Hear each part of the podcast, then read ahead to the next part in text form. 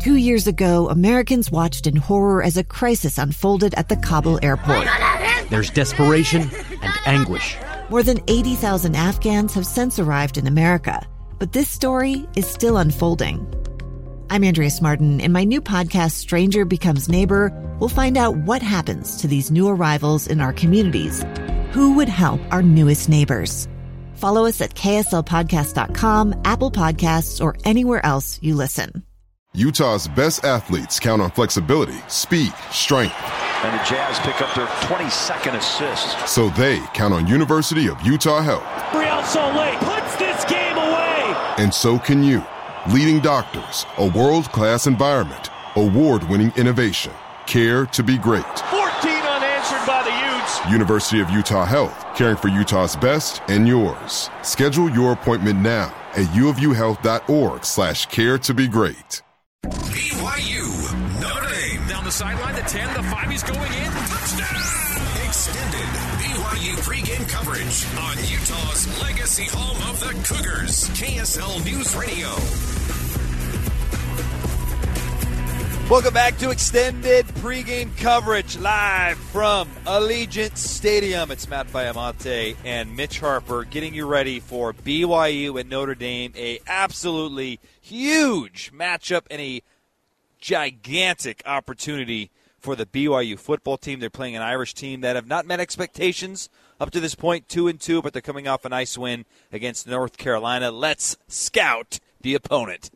Special pregame coverage, scouting the opponent.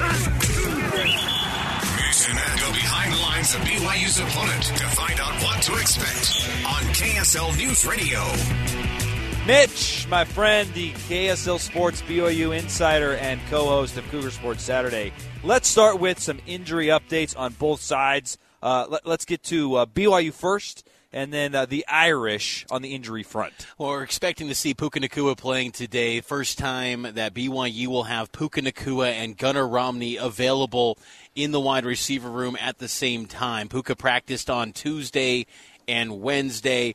Uh, so it's huge for BYU to have their best playmaker out there on the field. Going to be a game time decision on Miles Davis. Last week there was a little bit of concern when he left the field that it was possibly a non contact injury. I did see him on Tuesday at practice. Might, might have been an oversight on our part. Maybe we didn't see him on Wednesday. Uh, but uh, Miles Davis will be a game time decision. Same thing with wide receiver Chase Roberts. BYU will get back Masen Wake, uh, who was out last week due to a concussion like protocol. Uh, he's back uh, after missing the Utah State game. Uh, gonna wait, get game time decision on Gabe Summers, a defensive lineman. Uh, Blake Mangelson, he was in a boot last week, and then uh, Josh Larson, highly un, uh, highly unlikely with him. He was seen on crutches earlier this week at practices. He's still recovering from an injury that he suffered against Wyoming. But by all accounts, though, Matt, I know there was a lot of names there seems like BYU still is, is on the upswing when it comes to getting healthier because at that Wyoming game a few weeks back, it felt like, is everyone going down with injury? There's Wilgar, there's Kingsley, there's Max Tooley, but it seems like, you know, all those guys played last week and, and things are, are trending upwards uh, with BYU. We did hear from Aaron Roderick earlier today uh, during the interview. You can check that out on our podcast feed.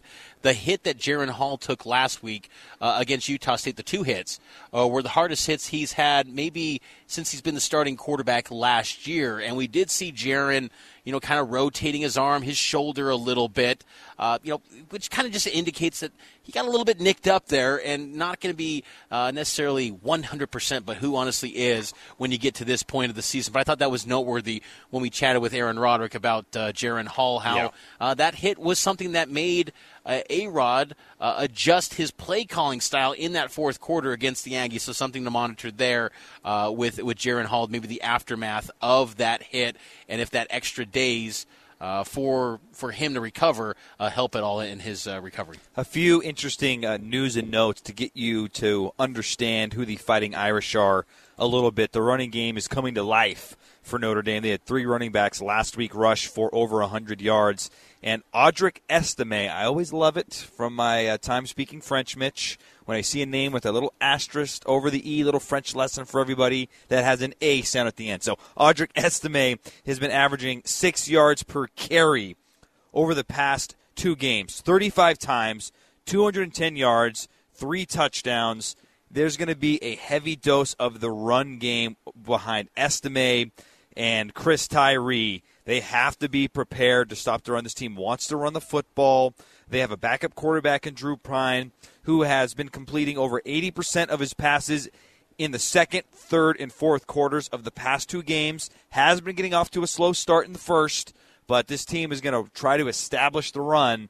And BYU's, it's, it's no surprise. Tyler Batty talked about it. They know what's coming, but can they stop it? Audric Estime was asked earlier this week, uh, you know, how what he views of BYU, and he said that their players are good, but felt that they didn't match up with uh, with Notre Dame's players and that they should be able to take care of business. A little bit of bulletin board material, I guess you could say, for this BYU Notre Dame game. But hey, you know, BYU's defense, they're getting called out. They got to step up if they want to slow down Notre Dame. Some injury news when it comes to the Fighting Irish. They're starting state safety DJ Brown. Uh, he's expected to be able to play. He practiced this week, according to Notre Dame head coach Marcus Freeman, and then also their backup Ramon Henderson. He is expected to be back as well. So the Irish uh, pretty healthy, and that was something that Aaron Roderick talked about with us too. Was that they had a full week to get guys back from injury, and uh, you know the Irish are, are by all accounts they've played one less game than BYU they're in a pretty healthy spot at the moment heading into this uh, Shamrock series, series tilt here at Allegiant Stadium. And uh, Notre Dame is 10 and 0 all time in the Shamrock series. I do think that number is a bit inflated. The opponent hasn't always been up to the caliber of BYU. I think in, in recent years, uh, just off the top of my head, I think BYU and Wisconsin are probably the two uh, hardest teams they've played in the Shamrock series over what the past five years or so. So, uh, but nevertheless, 10 and 0. Notre Dame fans love the series. The team obviously responds to this opportunity. I, I, will say, even though this is a home game, I'm very curious how the travel will play into this for Notre Dame. I know they're coming off a bye and they're and they're fresh, but it's a long trip for Notre Dame, and this is a new environment for Notre Dame. Uh, it's it's not a long trip for BYU. They've played in the stadium before. I wonder if, of course, there's going to be the pregame jitters, Mitch. But I wonder if having been in here before, there'll be a little bit more sense of of calm in the opening moments, just because it is going to be familiar. Because remember the pregame last year versus Arizona, it was off the hook. I mean, it was a ten out of ten on atmosphere and vibes. You got the team waiting in the corner, the video uh, on the board of them hanging out in Vegas in front of the fountains at Bellagio, like. They've been there. They've done that at the stadium, and I think there is a good chance that BYU will start faster than Notre Dame. The question is, can they convert in the red zone? Well, they, they haven't had any distractions in the near the Las Vegas Strip.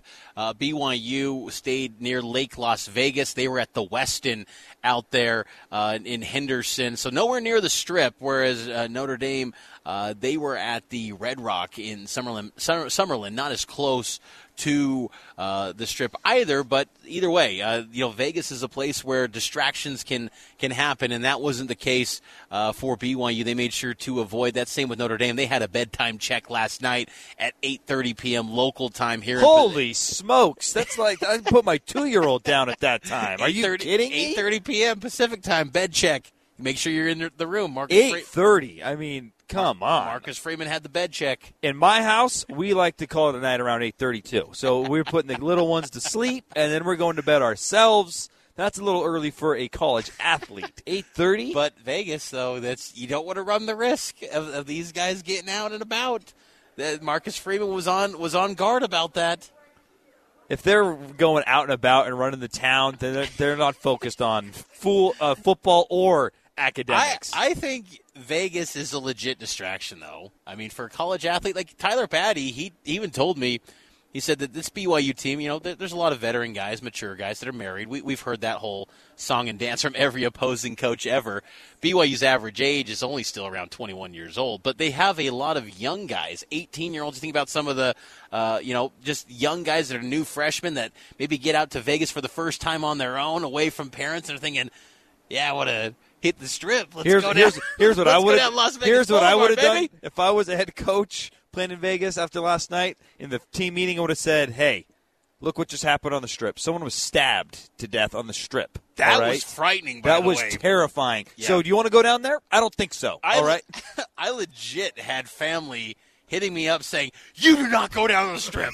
I'm like, "Hey, whoa, what are you talking about? I'm a grown man. Like, what are you talking about?" They're like, "Did you see that that someone got stabbed. Like, where are you? I'm like, okay, okay I, I, am not anywhere near that. I'm at a Hampton Inn. I am at a Hampton Inn. The, Go to the strip at your own peril, but you may not return. So uh, stay far away. And that smell, it just hits you Ooh. like a stack of bricks in certain areas. just go. Ooh, I, I, highly recommend being around the the Aria or the Bellagio. That's where Notre Dame's headquarters. Henderson were. is where it's at, man. Henderson is where it is at. I love where BYU State. I love that part of the valley. Henderson, all the way. What, what's your favorite uh, Vegas hotel, real quick? Uh, Vegas hotel, uh, Green Valley Ranch, I think, out in Henderson. Yeah, Love it. Green Valley Ranch. I, I like. Uh, I like the Trump one. I think that one's pretty good. I also like the the Aria as well. That was Cosmopolitan. Those ones are pretty sweet. We got to take a break though. Uh, we'll continue coverage here. Three and out next, and then our score predictions live from Las Vegas.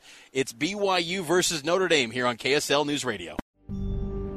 A gun in the face. Then all of a sudden, they all kind of lined up. They pointed their guns at me.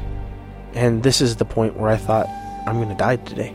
Started two years of horror for an American in Venezuela. They said, You need to give us your phone and get ready because you're coming with us. I'm Becky Bruce, and I spent a year researching and piecing together Josh and Tammy Holt's story about their ordeal in a notorious prison. That's when everything started to turn bad. We had another pound on the door. Boom, boom, boom and there was the police once again. You can binge all of the episodes of Hope in Darkness on KSLPodcasts.com or wherever you get your podcasts.